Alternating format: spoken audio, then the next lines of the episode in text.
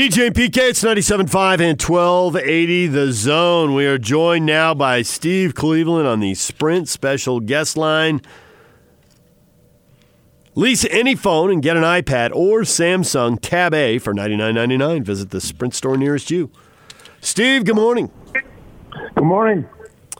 So the Utah Jazz couldn't be hotter. They're leading the NBA in three point field goal percentage. Is this sustainable? Uh, yeah, you know it is. I, I, you know, we talked about this last week, but I mean, they they are playing uh, a lot of teams under 500. The next seven games they play, the last three they played have all been under. So they're going to play 10 games with teams that are below 500. So that that probably to a certain degree impacts it as well. But the one thing about shooting is that once you get confident, that that basket seems like it's four feet wide and they are shooting the ball well. So I would I would think that it will continue to maybe not quite at the Clipper pace it is right now, but I think they're a very confident basketball team. And these next seven or eight games, again, with teams that are under 500, even some of them on the road, it's always tough to win on the road. They continue shooting like that. Um, you know, they got the potential to be 30 and 12 here in a, in a, in a couple of weeks. Probably won't happen. You're probably going to have a hiccup or two maybe on the road, but uh, they're playing well. Uh, they're they're doing what they're supposed to be doing, and that's winning against teams that they're better than. His three point shooting obviously has been sensational, but one of the lost arts is the mid range. And it seems like Mitchell has perfected that. And rather than continue to do the floater and maybe take something in traffic, if you break the defense a little bit, pull up. And for whatever reason, he is just awesome at that. And I'm looking for that to continue as far as him using that as opposed to the floater. How much better do you think that shot is than to shoot the floater when you're on the run? Well, I, I mean, for me personally, uh, that when I played, you know, that shot didn't exist, and, and it, over the last few years, it's become a really popular shot. But for me, just having been a player, that, that pull up whether it's at 10 feet, 12 feet, or 15 feet. You just more. It just seems like you're way more balanced, and it's uh, something that you've done over and over. Uh, so it, for for me, I, I know that at the, at every level, high school, junior college, Division One, the NBA, everybody's shooting that floater because it's a pretty popular shot. Uh, but for me, you're right. Donovan Mitchell has, you know, he, he can just stop and pop and and pull up. He's got such explosiveness that. Uh, he's never going to have a, par, a hard time getting that off, even when he's playing against larger defenders. So, personally, I, I love that shot. I know that everything is about the three and or, or a layup, and that permeates everything from high school through the NBA today. That's kind of the way people play. But um, I, I think having that part of your game and having that being part of your offensive structure is something that makes you a little bit different today and uh, it, it's a really effective way to knock shots down, especially when your legs get tired late in the game. Rather than taking a three that maybe uh, fatigue is set in, uh, you take that little pull-up 12-footer and your money. So there are a number of guys in the league that shoot that shot, but not not uh, it's it's not something that is uh, as popular and prevalent as it was 20 years ago. You coaches, you always end up chasing your tail, right? One guy makes an adjustment, then you adjust to his adjustment, and he adjusts to your adjustment, and it just keeps going on and on until everybody's head can spin. So the Jazz were running pick and rolls, and they were getting Rudy an NBA record number of dunks, and Donovan Mitchell was getting layups. So teams decided, well, we're just going to have our big guy drop back into the paint, and we're taking that stuff away. So the Jazz tried Jeff Green, but he was only making 32% of his threes. So now they're playing Niang at the four. He sets the pick in the pick and roll. And if the big guy drops in the paint, which he keeps doing, Niang gets a wide open three. So he goes five for eight in Orlando. I know. So what's the and adjustment? He, Is it going to be to bring the big man back out? Are we going to start seeing more Rudy dunks and more Donovan Mitchell layups? Or are they just going to let Niang shoot threes forever and this guy's going to uh, get wide open shots the rest of his life? You know, I think you make adjustments as a coaching staff, and your in-game coach. You know, adjustments happen all the time, and you know the fact that Niang had 17 and Mudiay had 13 at Orlando. I mean, that that isn't something that you would have expected. And had they not done that, they'd probably lose Orlando. Uh, but it, it's it's what happened. They they took what they were given. Um, I think that is, that just instills so much confidence when coaches tell a guy that hasn't been playing significant minutes hey, take that shot. That's one you can make. But uh, there, there are going to be adjustments, and I, I don't think that's going to change from in-game adjustments to game-to-game adjustments. But yeah, I, I think you do. You always try to force people that uh, you know are averaging 25, 26 points. You know, let's, let's make somebody else beat us. I mean, that that's a very popular phrase. Let's have someone else beat us, and in that case against Orlando, those two did played a huge impact. And uh, so, anytime you have that kind of versatility and you have that flexibility to play different ways with different personnel, on, you know, whether it's starters or off the bench, and that had that kind of depth and confidence. And, and the thing about it right now is, is that this is such a great stretch where you know you're you're you're not playing the elite teams in the league. Not to hey, listen, you can be beat by anybody in this league. There, there are pros on every team, and if you don't come prepared to to play, you're going to get beat. But this is a wonderful time with about half the you know the games left after this to be playing with the greatest confidence that they have. And uh, you know, I don't, I don't, I still don't think. I think, I think right now, you know, they're within a game of being in second place. One, you know, one loss from the difference between second and fifth right now. But they're they're certainly putting themselves in a position to uh, to maybe have a first round home game. So I think this year, if Gobert doesn't make the All Star team, it's an absolute joke. What do you think? well, yeah, we, we we see him and watch him, and he, he just changes the game, and uh, and and sometimes, you know, whether it's rebounds or blocks or whatever, but just his presence alone, whether he blocks a shot or not, but people have to change their shots. Uh, he, he just he has a, such a presence there that uh, offensively and defensively that's so unique. Not very many players like Rudy. I mean, there's some bigs that do certain things, but uh, he's so long and athletic, and uh, you know he just always seems to come ready mentally and emotionally to play. You, you don't see him just kind of drop. Even if he doesn't score a lot, he, he's always there at the defensive end, which makes Utah pretty special because you, you just can't do this with with you know if you if you don't you know I mean, the Lakers and the Clippers you know they obviously have some superstar power and uh and I, I think we've we've got some superstars in the making. Certainly, Donovan Mitchell is one of the top players in the league. But if you don't have that, you you got to be able to defend. And uh, and the teams that defend in this league and execute like Utah are are, are the ones that are going to be in you know the top two or three of each of the the conferences. And Utah's proven they've been a pretty good defensive team. Now offensively, they're doing special things. And ironically, they're kind of doing it without Conley. I, I haven't heard when when is Conley expected back? Very quiet on that front. No guarantees. Oh, the okay. fact he already came back once and he was hurt by the third quarter, I think they're going to be really patient, really conservative, and I don't think they want to put anything out there. Ever since the Carlos Boozer uh, thing lingered and Jazz fans got really bitter at Boozer in a way they rarely get bitter at Jazz fans, uh, the Jazz have been really careful about any expectations for players to come back, and that's going back it's a just, decade. It's a good time to rest him. You know, it's a really good time to rest him. Now you get confident guys, and he comes back. Uh, there's not as much pressure on him to immediately have to, you know, perform. He he can kind of transition into that situation, be kind of seamless, and uh, and everybody else has gotten better while he's been out. So you've got the Fresno State connection with uh, Paul George, and the Clippers over the weekend gave up 140 points and lost to the Memphis Grizzlies, and then gave up 45 points to the Knicks in the first quarter. And I know NBA guys get hot. I know they came back and won the game 135 132. But Doc Rivers' head's got to be exploding. 272 points in two games against lottery teams at home. What is going on? You know, I mean, obviously Paul didn't play in the one game, and and he is a big part of what they do defensively. It's a long season, and you know, it seems like that the Clippers, you know, when when when they they don't play like that when they're playing the Lakers or they're playing, I mean, you know, the, the, the top teams. And what's happened? It just it just seems in the last week or two that they get really up for certain games, and and there's kind of an immaturity with that team right now defensively, where they just kind of go through the motions, and, and they do have a lot of weapons. And the, the fact that Paul or, or or Kawhi can sit and they can still win games because Lou Williams is going for 25 or Harrell's going for 20, you know, Harrell's going for 25. I mean, they've got a lot of guys that can score, but I don't know. It, it, it just they have just been going through the motions, and they can't play like that. I mean, you can't. There, there's no question in my mind that they can beat anybody in this league on any given day, any place, because they have depth and they play hard. But it's just interesting. It seems like when they play the marquee teams, they they really get up and they compete, and then they just kind of look past it. And that that's kind of a immature, uh, youthful type thing. So I'm sure Doc is going crazy, and he, they're probably getting an earful. But that's that's unbelievable. I mean, that that's just absolutely unacceptable.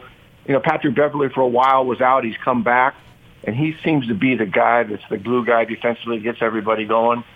But um, yeah, I, I, I, I don't understand that. It just didn't make any sense. Was even if even if Paul or Kawhi or both don't play, uh, it doesn't make it doesn't make sense to me, especially when you're playing at home. So, are we going to hand Mark Pope the West Coast Conference Coach of the Year already?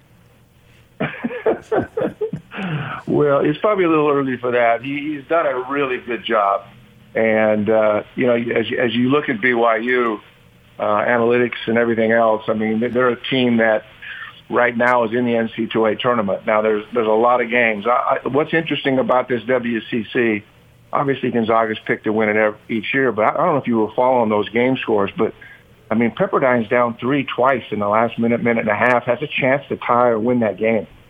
And uh, and I, I know the Pepperdine group really well, and uh, and they've got some seniors, Edwards, and, and and they've got a really good point guard there, but Colby Ross, who had 24 points. But it's just interesting to see St. Mary's get beaten quadruple overtime uh, to UOP, a team that's really struggled this year. They're 14 and four. Uh, but BYU's been really consistent, and uh, they defensively. I mean, holding LMU and LMU is not very good, and they have a hard time making baskets. And but to hold that team to 38 points, you know, when BYU's winning 63 to 38, that's telling you that they don't need to score 80 or 90 to win. And because they are guarding and they've, they've got kind of a toughness where they share the ball, they're playing smart. You know, they're doing the things they need to do, and that's what veteran teams do. So, you know what? Uh, I, I don't think you're going to get an argument from anybody that you know what, BYU, St. Mary's, Gonzaga. it, I mean, Gonzaga's the, the, the favorite, obviously, for what things they've done, but I, I wouldn't sleep on BYU. I wouldn't sleep on St. Mary's. I mean, look at UOP. I mean, there's there's teams you can play in this league. If you're not ready to play, especially on the road, you're going to get beat. St. Mary's found that out in four overtimes, and uh, I think the thing that Gonzaga has is as they get healthy and get everybody back, they have some depth and, and, and coming off the bench. But uh, I, I like I like BYU. Mark Mark's done a really good job. There, there's a lot of energy, and he's very fortunate to inherit a, a group of guys that are veterans, and then obviously getting Yoeli to come back and having Jake Toolson and Alex. You know, uh, uh, they're, they've they're playing well. and they're playing well, we'll see what happens. They get their first big test against St. Mary's, and you know St. Mary's is going to be ready after losing a four overtime game to UOP. So that should be a great game to uh, for BYU goes in there and wins. That makes a significant statement to the league that hey, we're playing for you know a WCC championship. Uh, but they've got to go in there and do that. I mean, for them to get to the next level in this league, and they've never got to that tier where it was them and Gonzaga or them and St. Mary's coming down to the last week or two to win the league championship, a regular season. But a win on the road at St. Mary's makes a pretty big statement if they can do that. So the Utes and the Aggies both lose at home to nationally ranked teams. I don't want you to use a phrase like moral victory or anything, but is there any uh, form of encouragement you can take out of either one of those games, or uh, those are just hard losses and you got to move on? Well, I, I think you do recognize that they're playing really good teams, and uh, San Diego State, wow, they've uh, they just, I mean, it's just conceivable they could go undefeated, and I mean, I just I don't see that happen. I just can't imagine somebody that that team in that league and go 16 games and not not lose a game because there's some tough places to play on the road. But San Diego State is is playing really well. So no, you don't you don't go away from that game thinking, "Wow, we just got beat by somebody we shouldn't have got beat by." That's a really good basketball team. Same thing with Utah. You know, I mean, Utah had a good win against OSU and uh, and had opportunities. I mean, they shoot 30% from the three at home. That that killed them, and and they also got out rebounded, which very seldom happens to Utah. But you know, they're right there. Utah had a chance in the last two and a half minutes. They're down a basket, and and uh, they just couldn't get over the top. But Oregon's obviously the fourth-ranked team in the country. They're athletic and long. I think Coach Krystkowiak and and, and uh, the Utes have. Uh, I mean, they've played to their potential. I mean, they're playing six or seven guys, and uh, I really the, the, the young man uh, Yatin, uh, as a young player, has come in, and Rylan Jones, who's come in as a freshman uh, they've really had a big impact on that team. So, no, I mean you, you hate to lose any any game, but they they certainly. Well, it's how they how they react and how they recover from those losses that's really going to determine how uh, what kind of season both those teams are going to have. I mean, everybody picked Utah State to win that conference. Right now, that doesn't appear to be the situation. They've had some close games. They've won close games, but uh, losing at home kind of makes a pretty strong statement for San Diego State winning the conference. that Utah situation to me is fascinating because you know you were there for literally when it was at its peak and had to go up against it every year, and so you know about you saw it firsthand. And obviously, you know generationally, Utah fans expect to go to the NCAA tournament, if not even go to the Sweet 16. And so if the I don't know that they'll get there this year. Currently, they're not in. No, no one's in really, obviously, but their ranking and all that stuff would indicate that it's going to be hard. They still got work to do that can get them there. But if they don't, it'll be a streak of like four years that they haven't gone. But they got so many young guys. Uh, do you see a potential sticky situation because it seems as far as uh, Larry's security because it seems like with so many young guys, if he can get them to stay, they're on to something. But at the same time, it's been a number of years that they haven't been in the in the NCAA tournament. No, I, I hear what you're saying. That would be the the the biggest mistake that that institution ever met made if if the hierarchy of that institution the size Larry Krystkowiak shouldn't be coaching. Uh, obviously, he they've gone a few years. You're right. The expectations. Um, this is a time to be a little bit patient. This group, and and I don't know all the names of the guys, but I've I, I, I followed. I mean, they've signed two really good freshman shooters coming in. Loner kid, that six seven kid who was recruited by everybody. Uh, they've got some really good shooters coming into the program. They're not losing anything here. Uh, I, I think this is a team that for sure is an NC2. I mean, I I can't see them not getting into the NC2A tournament next year. I mean, I think they're a tournament team, and and it's not to say they couldn't get there this year, but you're right. It's a pretty uphill road, and the conference is better this year. But I think Larry's done one of his best coaching jobs this year. So I, I, I get what you're saying, and there's always all sorts of noise from the fan base and from social media. But uh, I've been around Larry a little bit uh, in, in the last few months, and I just feel like he's in, in maybe one of the best places he's ever been as a coach. And that team, they're very together, and uh, I just that that would be a colossal mistake to even even start that kind of tripping, especially if it came from the institution. Hey, it's going to come from the fan base. I mean, that's just part part of the business, you know. And you're right; those fans are spoiled. They've had great great teams there, and they've had a great run, and it's a, it's a proud program for many years. But uh, this is not the time to be thinking about changing when you actually have a really tight knit group that are playing together. They believe in each other. I mean, they've competed. There have been very few games where they haven't been in games. And considering that they've got six or seven freshmen, and some of them even aren't really aren't even contributing as much as they will in the future. So, uh, no, I, I, I like this team. I, I think that, uh, yeah, I, I don't. I'm not sure they're going to win the Pac-12 tournament, but at, at the end of the day, um, this, this, there's a nucleus here that can do special things the next couple of years. To mess that up would be a travesty. You know, I think that, uh, man, I think a million things about this. Uh, I think that as much as Larry has been hurt by not going to the NCAA tournament these last three years, he's also been hurt because he violated Kyle Whittingham's rule.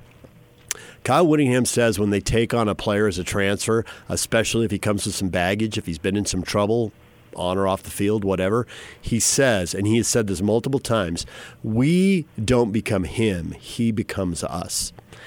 And when I first heard that, I thought, oh, it's just one of those things coaches say. But the more I listen to it, the more I think that is probably what Larry did that got him in with hot water as, with fans as much as anything. We're not going to Utah State. It's a long time tradition. He just broke it. We're not going to play Weber State anywhere, even at home another slap in the face. Then the BYU rivalry. None of this has to do with recruiting and winning directly. Maybe indirectly, scheduling does. But he irritated a lot of people, and then he didn't go to the NCAA tournament on top of it. Now, there's something to be said for if you're going to go down, go down your way and go down swinging. And I've heard multiple coaches say that. But I also think Donnie Daniels gets it. He gets Utah because he's been here and he gets college basketball because Utah, UCLA, and Gonzaga have all had their best runs in the last 30 years and gone Final Four with Donnie on the staff, and they haven't done it without him. Donnie must know something. You don't get lucky like that three times in a row. He's got to know something. Do you think Larry will listen to Donnie and not have any more um, self-imposed problems? Let me tell you this. I, I, I, I, I'm, you know, I'm glad you mentioned that because you're spot on. Uh, I, I was around the program a little bit uh, early in the preseason and had a chance to, to talk to the coaches and and and I, I've known Donnie a long time, and Donnie and I had a chance to kind of reconnect, and it was uh, it was a great thing. And Donnie is a great person for that staff. But I, I don't know that the culture of this program. You look at the last two or three years; it's never been better right now. And and certainly Donnie is is a is a resource, and he has so much experience. And obviously, you know, the, all, the whole coaching staff. I mean, Tommy Connors has been there a long time. These are bright coaches that understand it, but, Donnie Daniels does does bring a perspective there in terms of the culture, in terms of the relationships, and he's someone that that Larry respects, and and that's why he's there.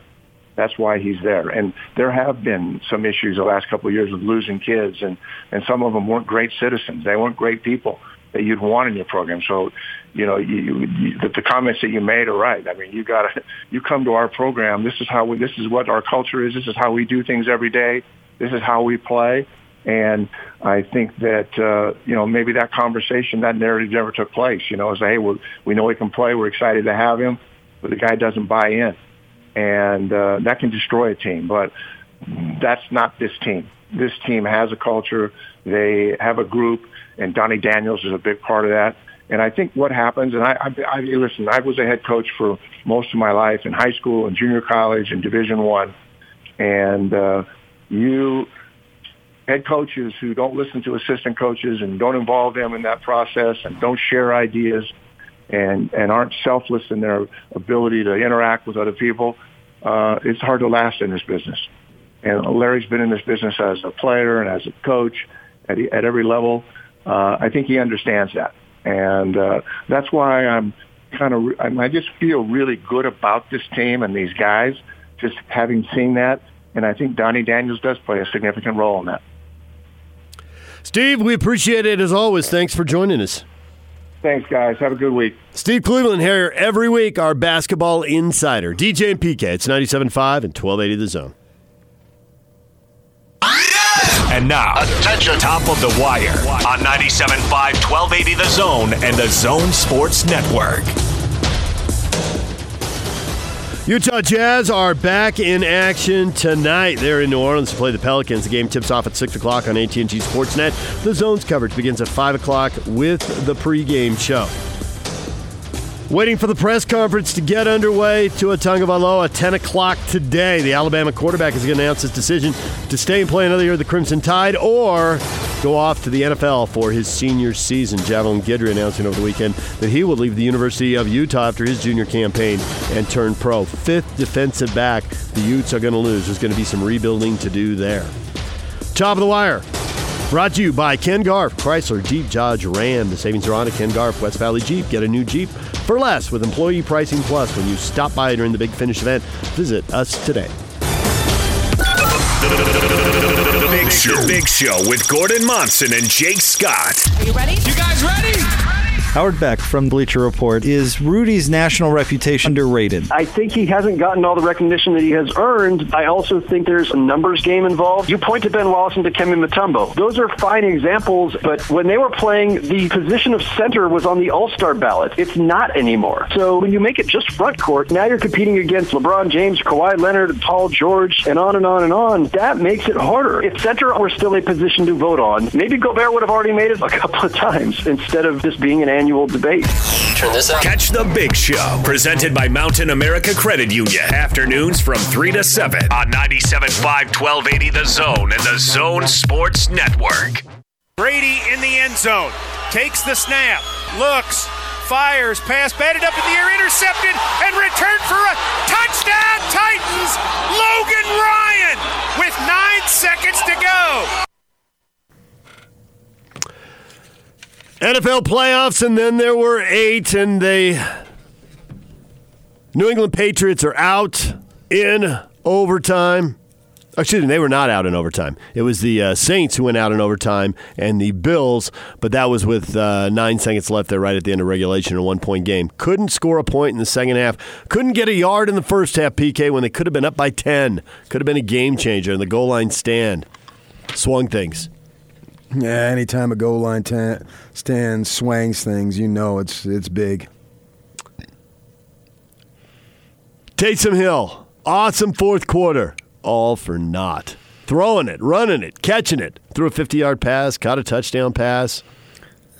Had a big run that was undone by a Drew Brees fumble. The team that doesn't turn it over turns it over. Yeah, I don't know that it was all for naught because I think you're always building, and so like see if they can use him more for next year and get him more of a weapon, get him more involved because he is a truly one of a kind talent, and I've always thought that they've underutilized him because he could do way more. He could be on the field way more. He could be. It just he seems like he's on the field for about ten plays, and it's, it's cool and it's different, but he's a weapon that I think is underutilized. You see something to the forty-year-old quarterbacks losing. The same weekend, we had three of them. Change into the guard. Has to happen eventually. Roethlisberger. just a backup. Right. Roethlisberger with the injury, Brady at 42. Now, there's stuff out there this morning that, uh, and this is why Bill Belichick doesn't want to get out in front of something on the podium because he's not sure what his owner is going to blurt out. But Robert Kraft uh, is hoping that Tom will be back, and Tom's hoping to be back. So I guess we can not worry about Tom's last pass was a pick six. Oh, that doesn't matter. I know it doesn't. He's got nine trips to the Super Bowl and six wins. Guys, guys got as many Super Bowl wins and Super Bowl trips as John Elway and Joe Montana combined. I wonder though if the team is good enough too to get them there. because it's not just him. It's hard to maintain, and they've done a great job of maintaining for such a long time. And really, it's one of a kind in my lifetime. I don't know if there's been others to about this much success, this consistently over this period of time. Not over 20 years. Uh, I mean, the Packers had a legendary run in the 60s. Uh, and the team isn't good enough. They have one receiver you can count on. Uh, the offensive line, I don't want to put it on the running backs. When you've got first and goal at the one and you run it three times, the offensive line ought to get you into the end zone. And they couldn't do it. So no, I don't. I don't think they run block well enough. I don't think they have enough receivers for him to go to. So the offense, they they really missed Gronk, but I don't think Gronk would have won a Super Bowl. He might have won them the Miami game so that they got a bye, and he might have won the Tennessee game to get them deeper into the playoffs. But I think they're more than a guy away right now in offense. but I mean, he's retired. So Yep. you miss him, you miss him. He's not coming back.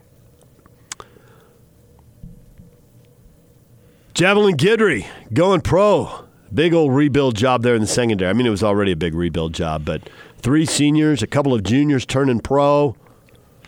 Yeah, more than three seniors, but unless you're talking about specifically the defensive back. I was talking about in the defensive backfield. You're right; it is more than three seniors. They're losing a senior linebacker. They're losing at least a couple seniors. No, three on the D line. Three. yeah, Three. three on the Three. D line.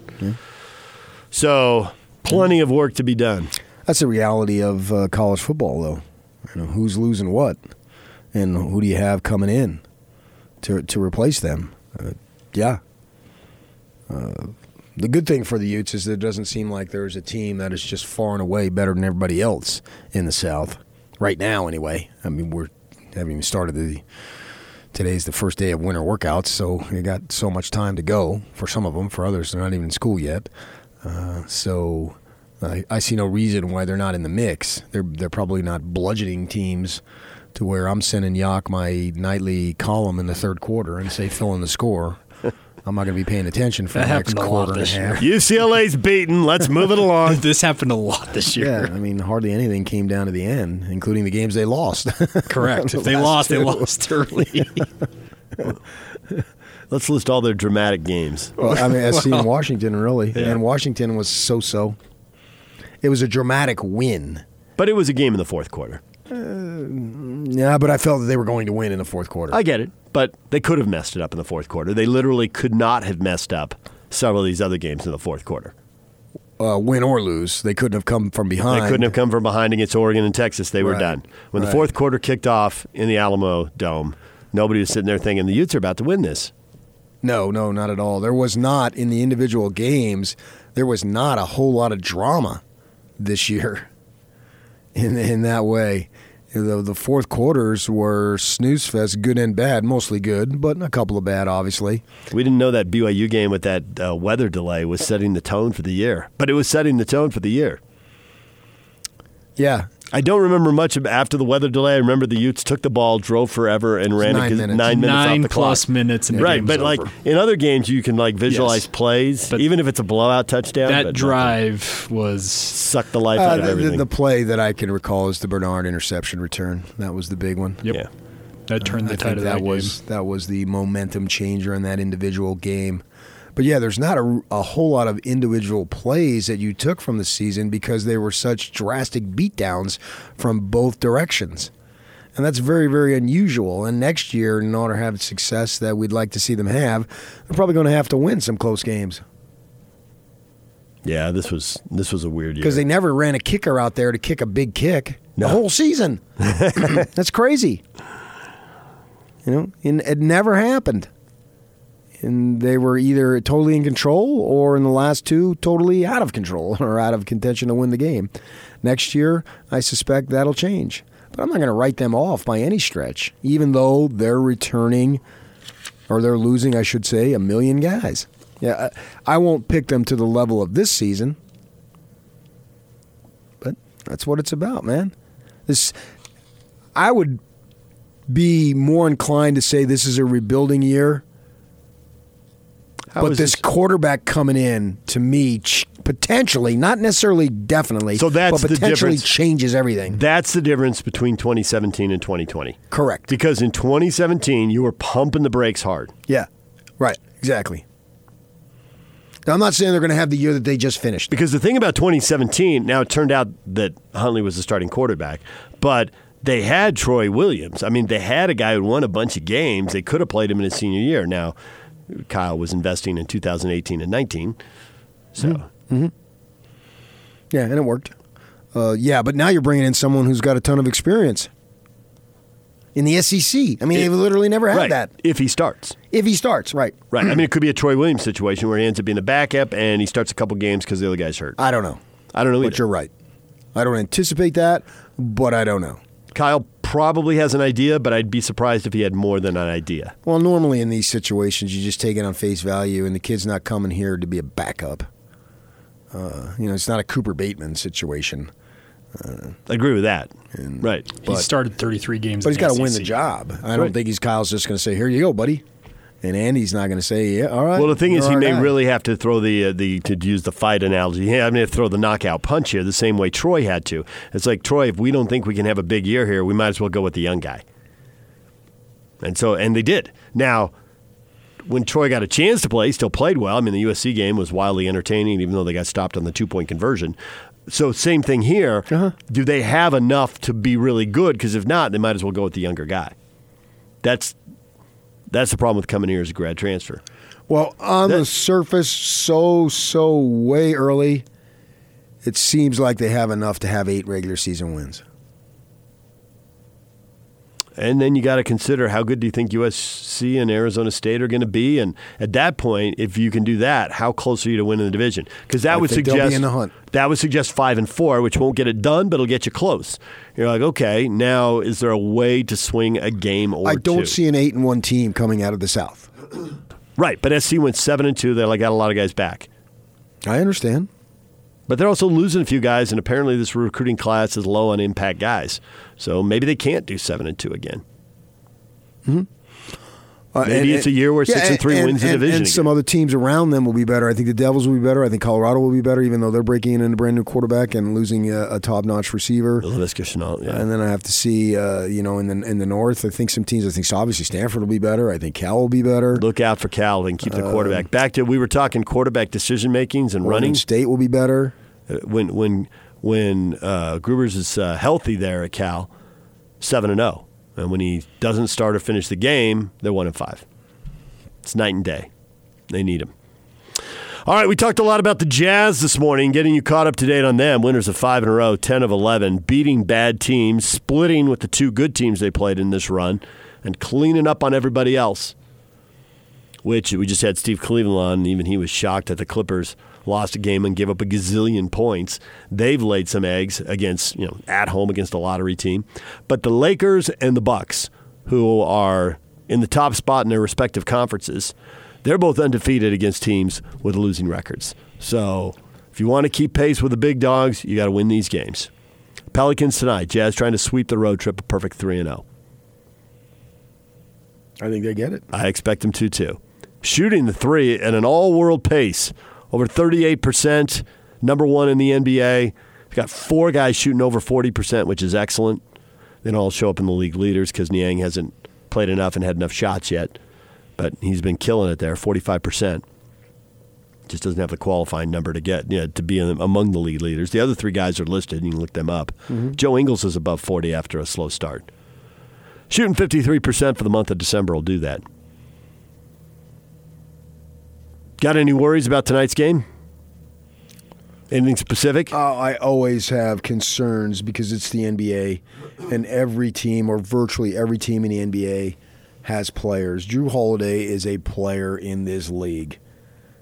Uh, Brandon Ingram now, you know, he's asserting himself at uh, right around 25 a game. So, yes, certainly I have concerns uh, because this is the NBA.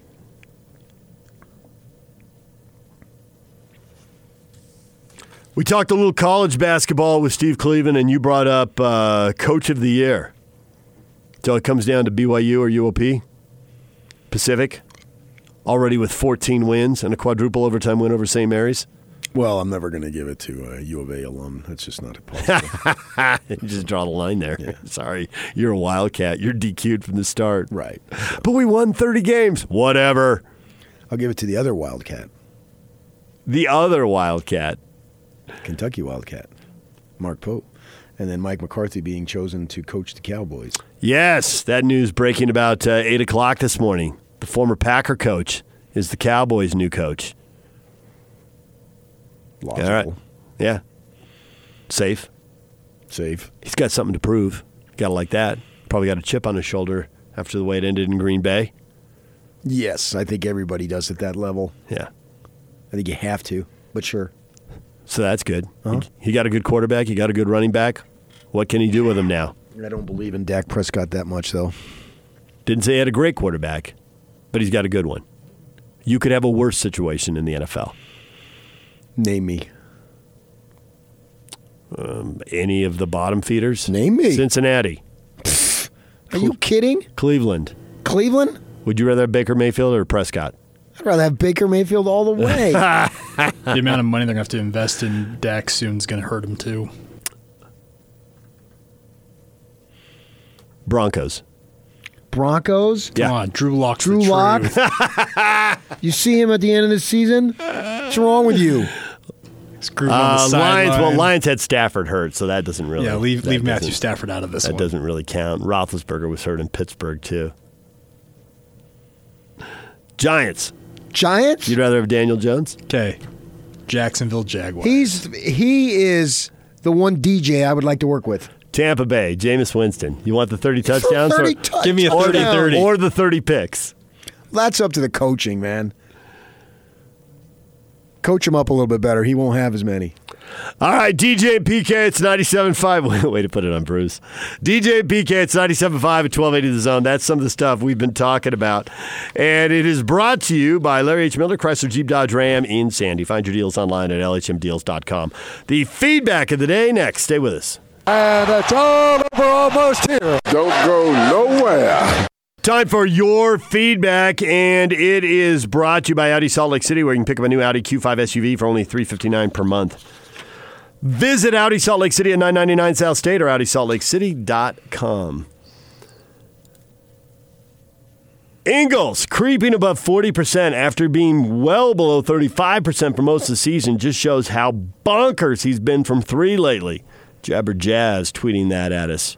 I think that does show, but it also shows that the law of averages, in terms of where you're supposed to be relative to your talent, is going to play out. When you're a 300 hitter and you hit 200 for a month, you're probably going to hit 400 for a month. Yeah, if you've got a track record. And he's not going to keep shooting 53% either because he's not a 53% shooter. Uh, well, I mean, I think Kyle Korver, that's about the NBA record.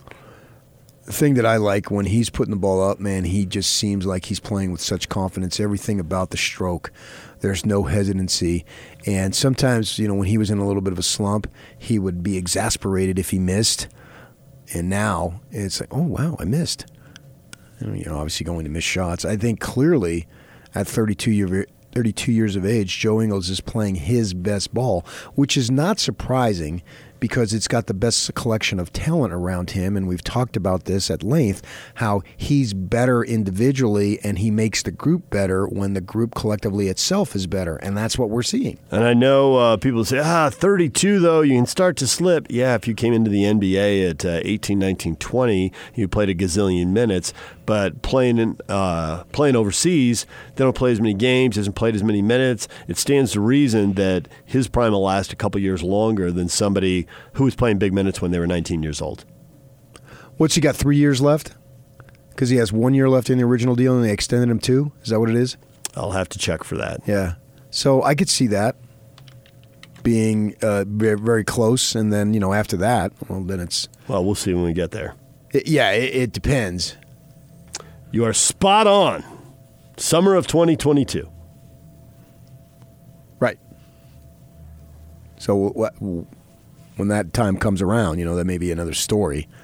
Um, LeBron is 35 and he's just going nuts. And then you've seen other big time players who at 35 were done. Yeah. Well, he'll he'll still be uh, tall and long, and he'll still be able to shoot. It'll come down to whether he can stay in front of people defensively. But that's two and a half years from now, so we can worry about that Yeah. a little ways down the road. Right.